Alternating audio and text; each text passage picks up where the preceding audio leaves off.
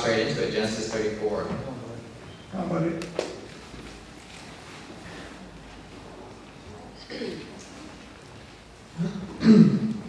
Alrighty. Dinah and the Shechemites. Verse 1. Now Dinah, the daughter Leah had born to Jacob, went out to visit the woman of the land. When Shechem, son of Hamor the Hivite, the ruler of the area, saw her, he took her and raped her. His heart was drawn to Dinah, daughter of Jacob. He loved the young woman and spoke tenderly to her. And Shechem said to his father Hamor, Give me this girl as my wife. Then Jacob heard that his daughter Dinah had been defiled, uh, or when he heard that his daughter had been defiled, his sons were in the fields with his livestock, so he did nothing about it until they came home. Then Shechem, Shechem's father Hamor, went out to talk with Jacob. Meanwhile, Jacob's sons had come in from the fields as soon as they heard what had happened. They were shocked and furious because Shechem had done an outrageous thing in Israel by sleeping with Jacob's daughter, a thing that should not be done. But Hamor said to them, My son Shechem has, had, has his heart set on your daughter. Please give her to him as his wife. Intermarry with us, give us your daughters, and take our daughters for yourselves. You can settle among us, the land is open to you. Live in it, trade in it, and acquire property in it. And then Shechem said to Dinah's father and brothers, Let me find favor in your eyes, and I will give you whatever you ask. Make the price for the bride and the gift I am to bring as great as you like, and I'll pay whatever you ask me. Only give me the young woman as my wife. Because their sister Dinah had been defiled, Jacob's sons replied deceitfully as they spoke to Shechem and his father Hamor. They said to them, We can't do such a thing. We can't give our sister to a man who is not circumcised. That would be a disgrace to us. We will enter into agreement with you on one condition only. That you become like us, by circumcising all your males. Then we will give you our daughter and take your daughter, daughters for ourselves. We'll settle among you and become one people with you. But if you will not agree to be circumcised, we'll take our sister and go. The proposal seemed good to Hamor and his son Shechem. The young man, who was the most honored of all his father's family, lost no time in doing what they said, because he was delighted with Jacob's daughter. So Hamor and his son Shechem went to the gate of their city to speak to the men of their city. These men are friendly toward us, they said. Let them live in our land and trade in it. The land has plenty of room for them. We can marry their daughters and they can marry ours. But the men will agree to live with us as one people, only on the condition that our males be circumcised as they themselves are. Won't their livestock, their property, and all their other animals become ours? So let us agree to their terms, and they will settle among us. All the men who went out of the city gates agreed with Hamor and his son Shechem, and every male in the city was circumcised. Three days later, while all of them were still in pain, two of Jacob's sons, Simeon and Levi, Dinah's brothers, took their swords and attacked the unsuspecting city, killing every male. They put Hamor and his son Shechem to the sword and took Dinah from Shechem's house and left. The sons of Jacob came upon the dead bodies and looted the city where their sister had been defiled. They seized their flocks and herds and donkeys and everything else of theirs in the city and out in the fields. They carried off all their wealth and all their women and children, taking as plunder everything in the houses. And Jacob said to Simeon and Levi, You have brought trouble on me by making me obnoxious to the Canaanites and Perizzites, the people living in this land. We are few in number, and if you and if they join force, forces against me and attack me, I and my household will be destroyed. But they replied, Should we have treated our sister like a prostitute? Alrighty, that is quite intense. Um, yeah, I mean, definitely one you tend to skip over, I think, in your quiet time, maybe. I'm not sure. That was a, it's a quite intense passage, and, you know, I was kind of thinking maybe there's some joke give you guys to lighten the mood a little bit, just because of how crazy that was. But I think it's there for intention. It's meant to be intense and um, alarming to us for that very reason.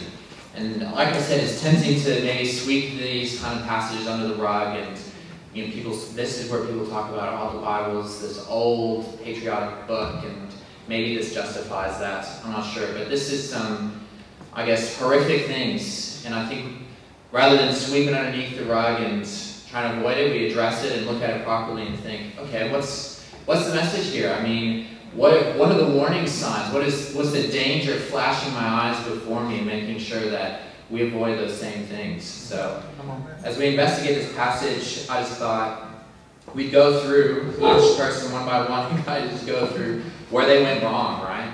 Because to, you know, quote Romans 6 for Paul, no one is good, right? Everyone in this story is in some way culpable for what they have done. Mm-hmm. So let's break it down. First we have Jacob.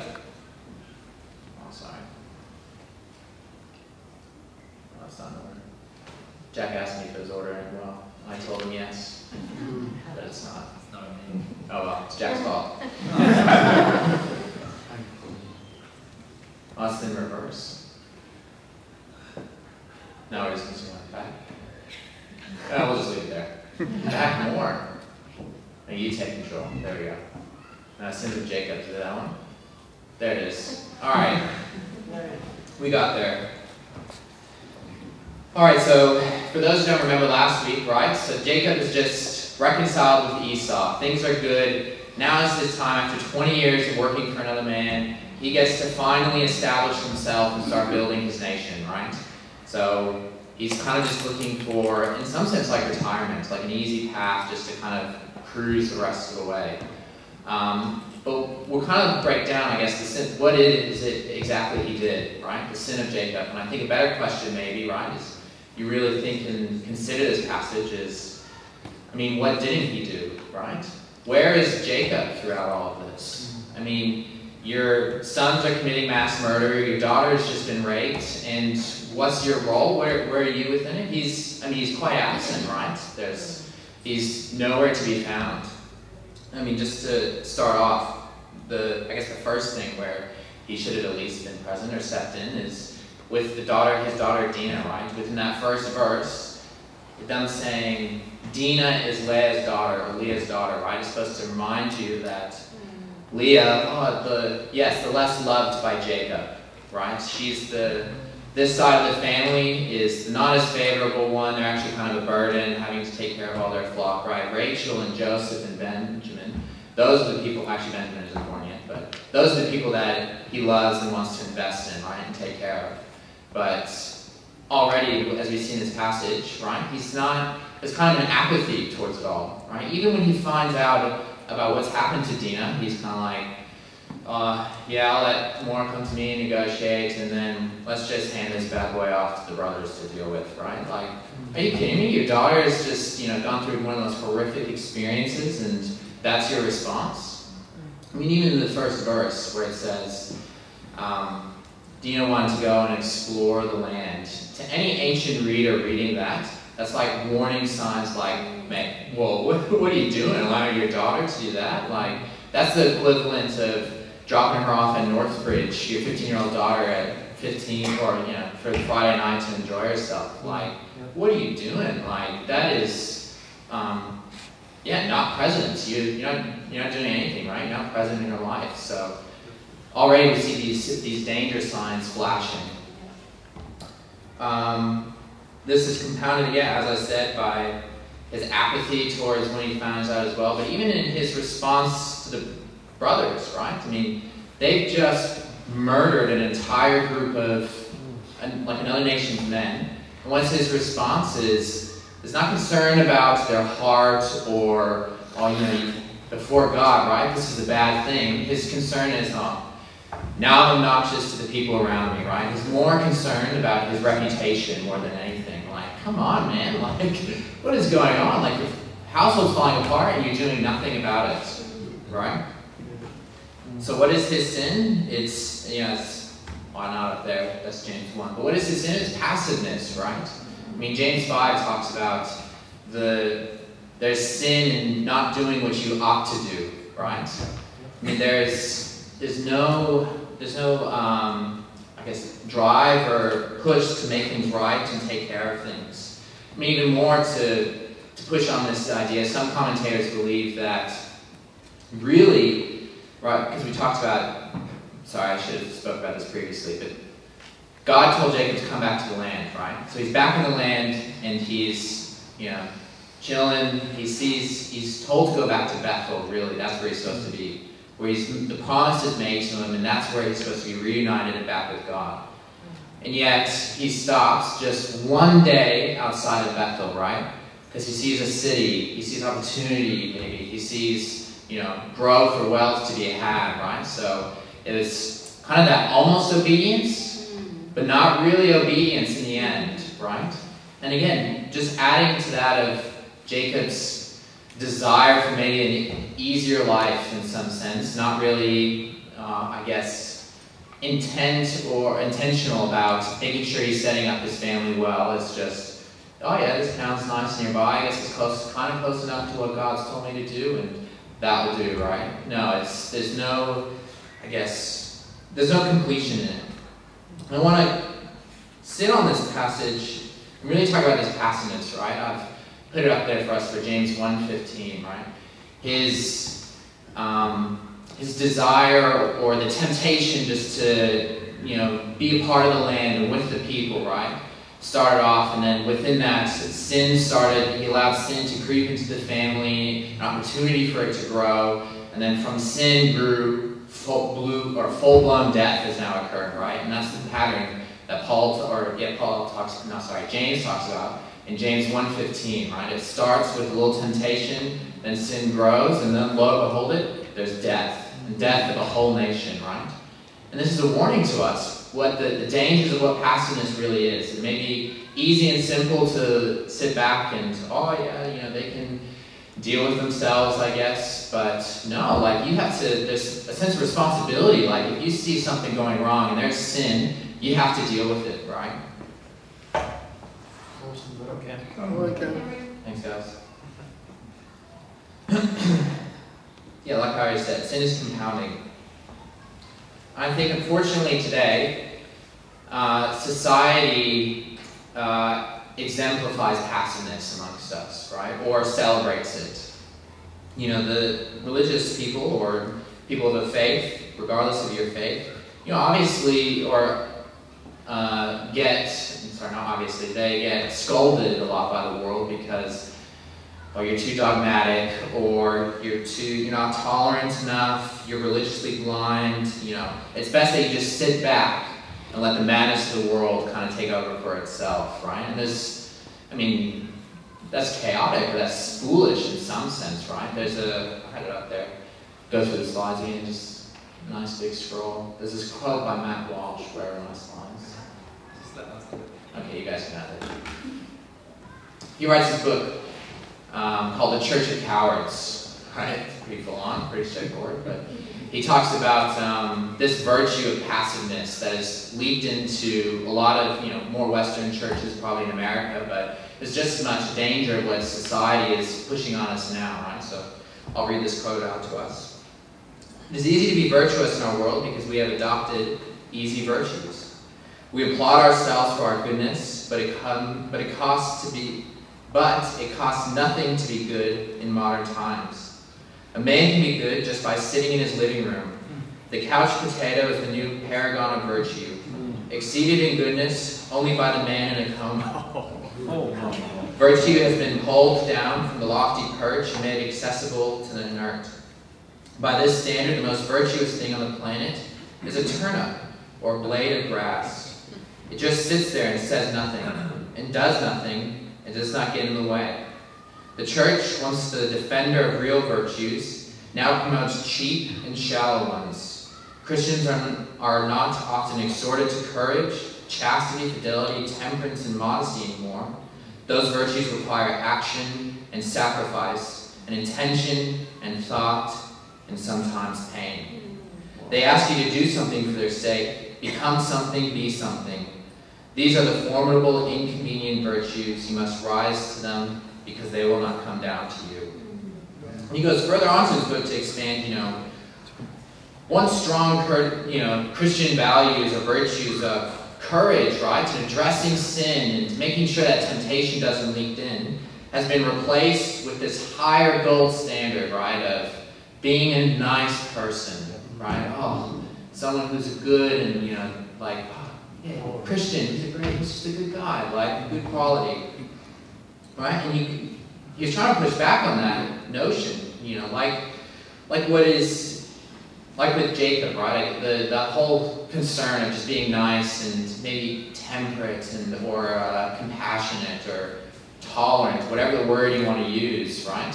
He pushes back on that and says, I mean, similar to Jacob, right? He's more concerned with his reputation amongst the people than what he is with this sin that has invaded and flooded his life, right? It's a similar thing with us. I think we have to be careful in society and the, this world as general. You know, what are the virtues that we highlight amongst ourselves? Is it compassion and kindness, which are obviously important virtues, but those are often confounded with maybe tolerance and acceptance. And I mean, as Trevor read out, or sorry, not Trevor, Andrew read out today, right? Jesus was compassionate and kind, of course, but he's not tolerant. If he saw something, right, there's a fieriness within him where he's not going to let he's not going to let sin stand for in his father's house, right? He's going to rid it, and he's going to do it now before it absolutely spirals out of control, like we see in this passage. Right? And how's the spiral out of control? Mass genocide, right? The sin of his brothers or of his sons. Oh, no, that's the song. All right, you guys got it. This so good at this. All right, the sins of the son, right? The next thing, right? Maybe they're good in being more indignant than Jacob. Yeah, right, good on you. But, I mean, they've taken this to a whole new level, right? They've taken justice in their hands, and as I have to put in there, made the classic mistake of making themselves judge jury and executor, right? There, there's people who try and find, like I said, the, I guess, the silver linings within this, or maybe they were acting, you know, justly and taking care of things as things should have been. I'm, I'm not sure about this. I mean, if clearly within the passage, within Levitical law and just common sense, that what they carried out is not justice. I mean, the what Shechem did to Dinah is a terrible, terrible thing, right? I, I don't want to take away from that. But what then they carried out is not an eye for an eye, right? Which the law would have been. Is that is um, justice, but really is used as a veil for vengeance, right? That's really at the heart of it. And there's a reason our, ju- our judicial systems don't allow for you to hold one spot judge, jury, executioner, right? They know that people who are emotional can't make correct decisions, right? And you're going to end up making a lot of mistakes. And there's, there's reasons why they, they try and avoid every conflict of interest, right? Because you're carrying out bad justice, in a sense, right? And you want to hold on and make sure that you're carrying out that what is good, right? And even with, as I said within the passage, I mean, to call this justice is would be bold, right? I mean, what do they do in response is, first of all, it's premeditated, right? This isn't a murder out of reaction, right? They have enough time to make a plan and then wait three days to kind of allow for like a cooling off period, right? But there is, sorry, excuse me, there's this sense where this, this is all premeditated, thought through, kind of like psychotic in some sense, right? I mean, to create a plan that cripples an entire nation's male population by using uh, your most sacred sacrament in your religion as a tool to do that. I mean, it's just, that's insane, right? That's like the equivalent of me studying the Bible with someone just to get to the end to baptism and they're in a weak spot, so I drown them. what the heck? That is, that's some crazy stuff, right? It, it, I know you, we laugh, but it's that's the equivalent of what's happening yeah. here. This yeah. is not justice, right? Yeah. They, I mean, even afterwards, I mean, to plunder the land and, you know, hands dripping with blood after killing these guys, and then the scariest thing of all is that they sit and justify themselves, right? They feel justified because they feel they've carried out justice, right? I mean, if you look at their, that's their response, right? when Jacob says to them, What a terrible thing you've done, they say, Well, what? Were we supposed to just let him treat our sister like a prostitute? Mm.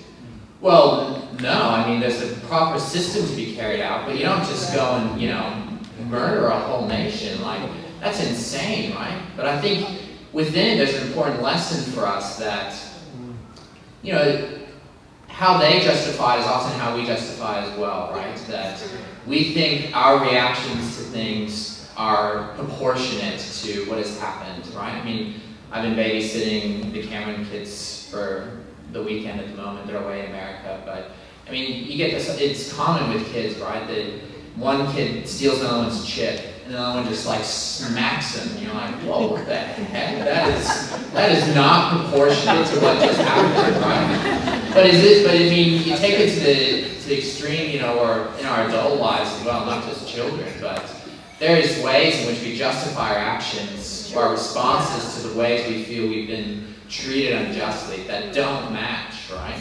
And I think it's that kind of attitude is especially dangerous because you leave feeling completely justified in the end, right? There's no room for repentance because you deceived yourself in thinking, yeah, what I've done is appropriate, what I've done is good. I mean, especially for these guys, right? You just murdered an entire group of people in like, it was justified, right? That's not that's not what's happened. Even in their words they use, it's, they use moral and emotional language, right? He's trying to tell him, you know, would you, Dad, they were treating her like a prostitute, right? They're trying to like almost twist it, that perspective morally inward on itself so that there's like, oh, you can't say anything about that, I guess. Well, I mean, there's there's definitely ways to be addressed, but not in that way, right? I mean, I mean, the point for us to take away is just be careful how you justify your actions, right? Do you think you stand ground morally? Why, you know, make sure you consider, you know, yeah, I guess the whole situation, what has happened, grab advice maybe, and consider if this is really what justice looks like.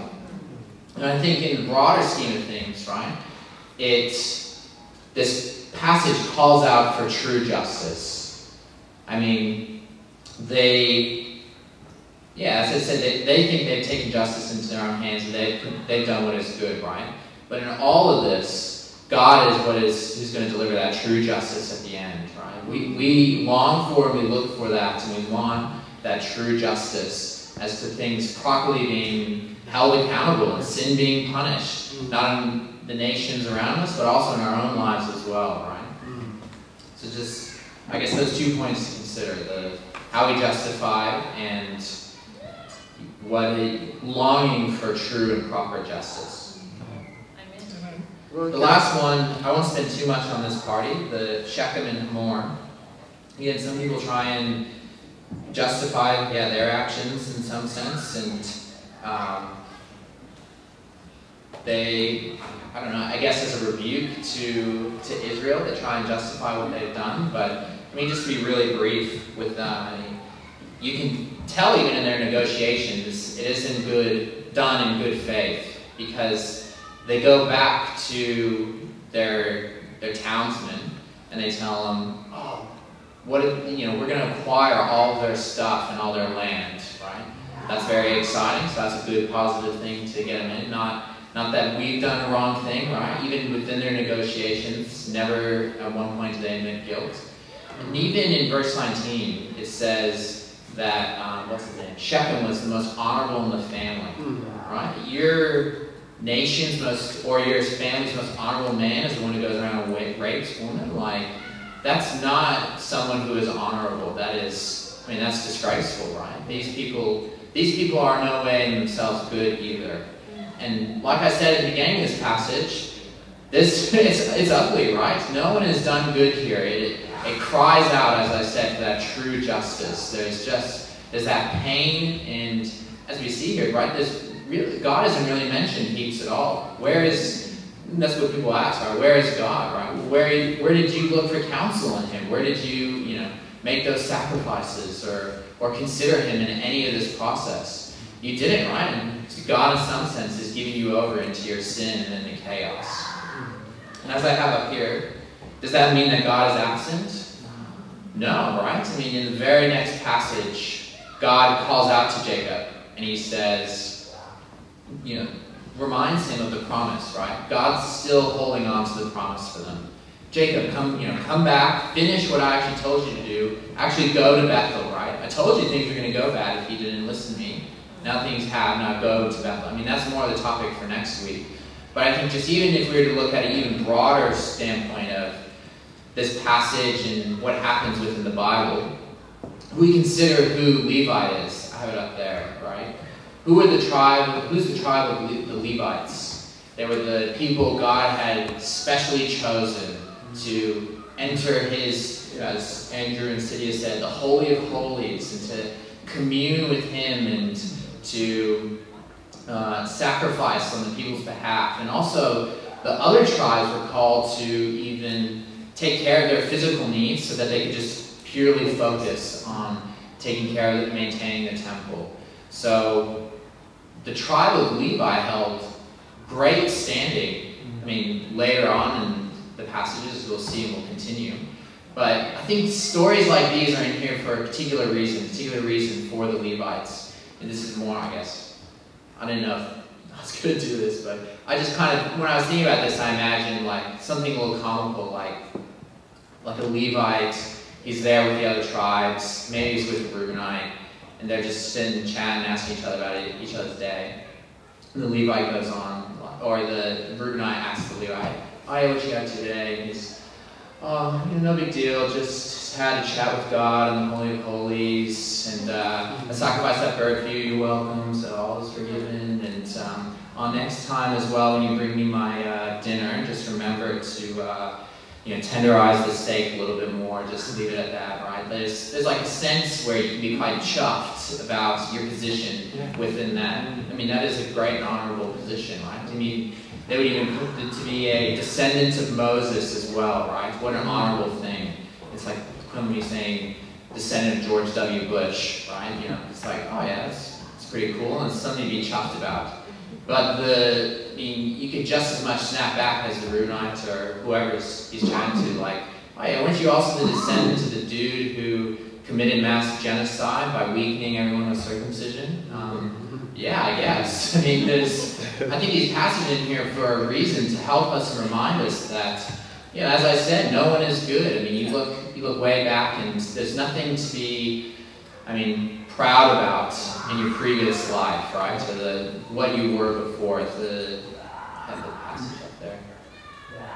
It's in Deuteronomy, the, the two scriptures. I mean, just that Deuteronomy passage. For you are a people holy to the Lord your God. The Lord your God has chosen you out of all the peoples on the face of the earth to be his people, his treasured possession.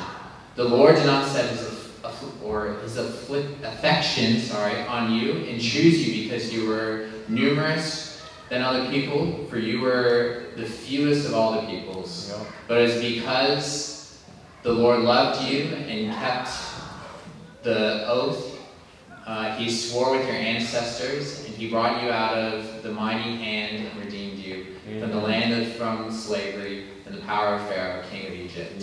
Right?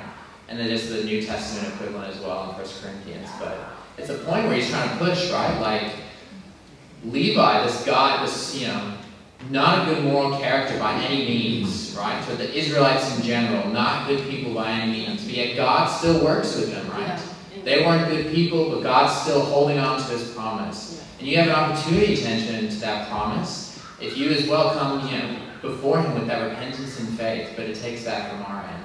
So as I close out today, I just I hope this passage serves as a, a warning and a reminder, right? To be, you know, don't fall into the, the, the temptation or the ease of Jacob's sin, right? To passively letting things just come and go in your life, never standing up, never having conviction for what's going on, right? Making sure you're, yeah, you're holding on to something and to not be like the brothers, where you take vengeance or justice into your own hands, but be looking to God's justice. Mm-hmm. And to remember that, you know, we were, we are, we were nothing special, right? But God still called us out. Mm-hmm. And that there's great promises, right? And God still will hold on to his promise despite us being a wicked, messed up people. So I'll end in a prayer and then that's it for today. Dear Lord, thank you for this time together. I, uh, I thank you for these passages, although they are challenging and take time to wrestle with God and have some just incredibly um, intimidating or scary uh, aspects within them, Lord. I pray that yeah, we heed the warning of these passages and we look to you and remember that, um, yeah, there's great danger in sin, Lord, that it is evil and will destroy society and create chaos. And I just pray, pray that we remember the, the consequences and that we dearly hold on to you and remember that you are a God who holds on to his promise and that you are always there with open arms if we are yeah, ready to listen and obey. And I just pray for this time together, pray for yeah, the rest of the service and a good time of fellowship. Love you. In Jesus'. Amen. Amen.